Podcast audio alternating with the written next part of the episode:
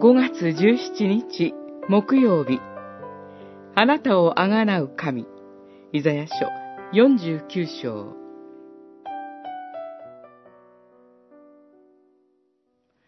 あなたを虐げる者に自らの肉を食わせ、新しい酒に酔うように自らの血に酔わせる。すべて憎なる者は知るようになる。私は主。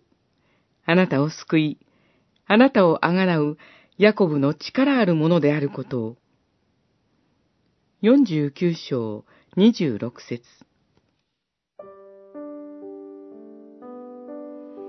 バビロンによってエルサレムは破壊され、荒れ果てました。不当な侵略だったなら、神に訴えることができたでしょう。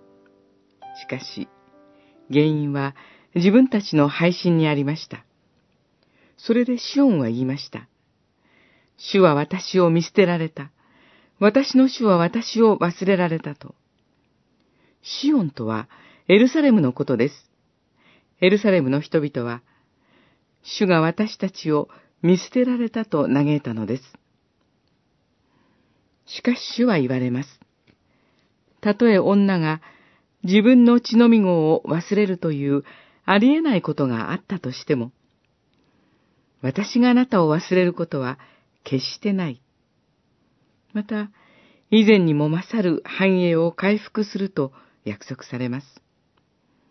それは、シオンの民の思いを超えるほどの回復です。その結果、すべてのものが、主はあがなうお方、救うお方であると知るようになります。生ける誠の神は、自らの罪のゆえに、闇の中を歩む罪人を決して見捨てることなく、あがない、救い、回復してくださるお方です。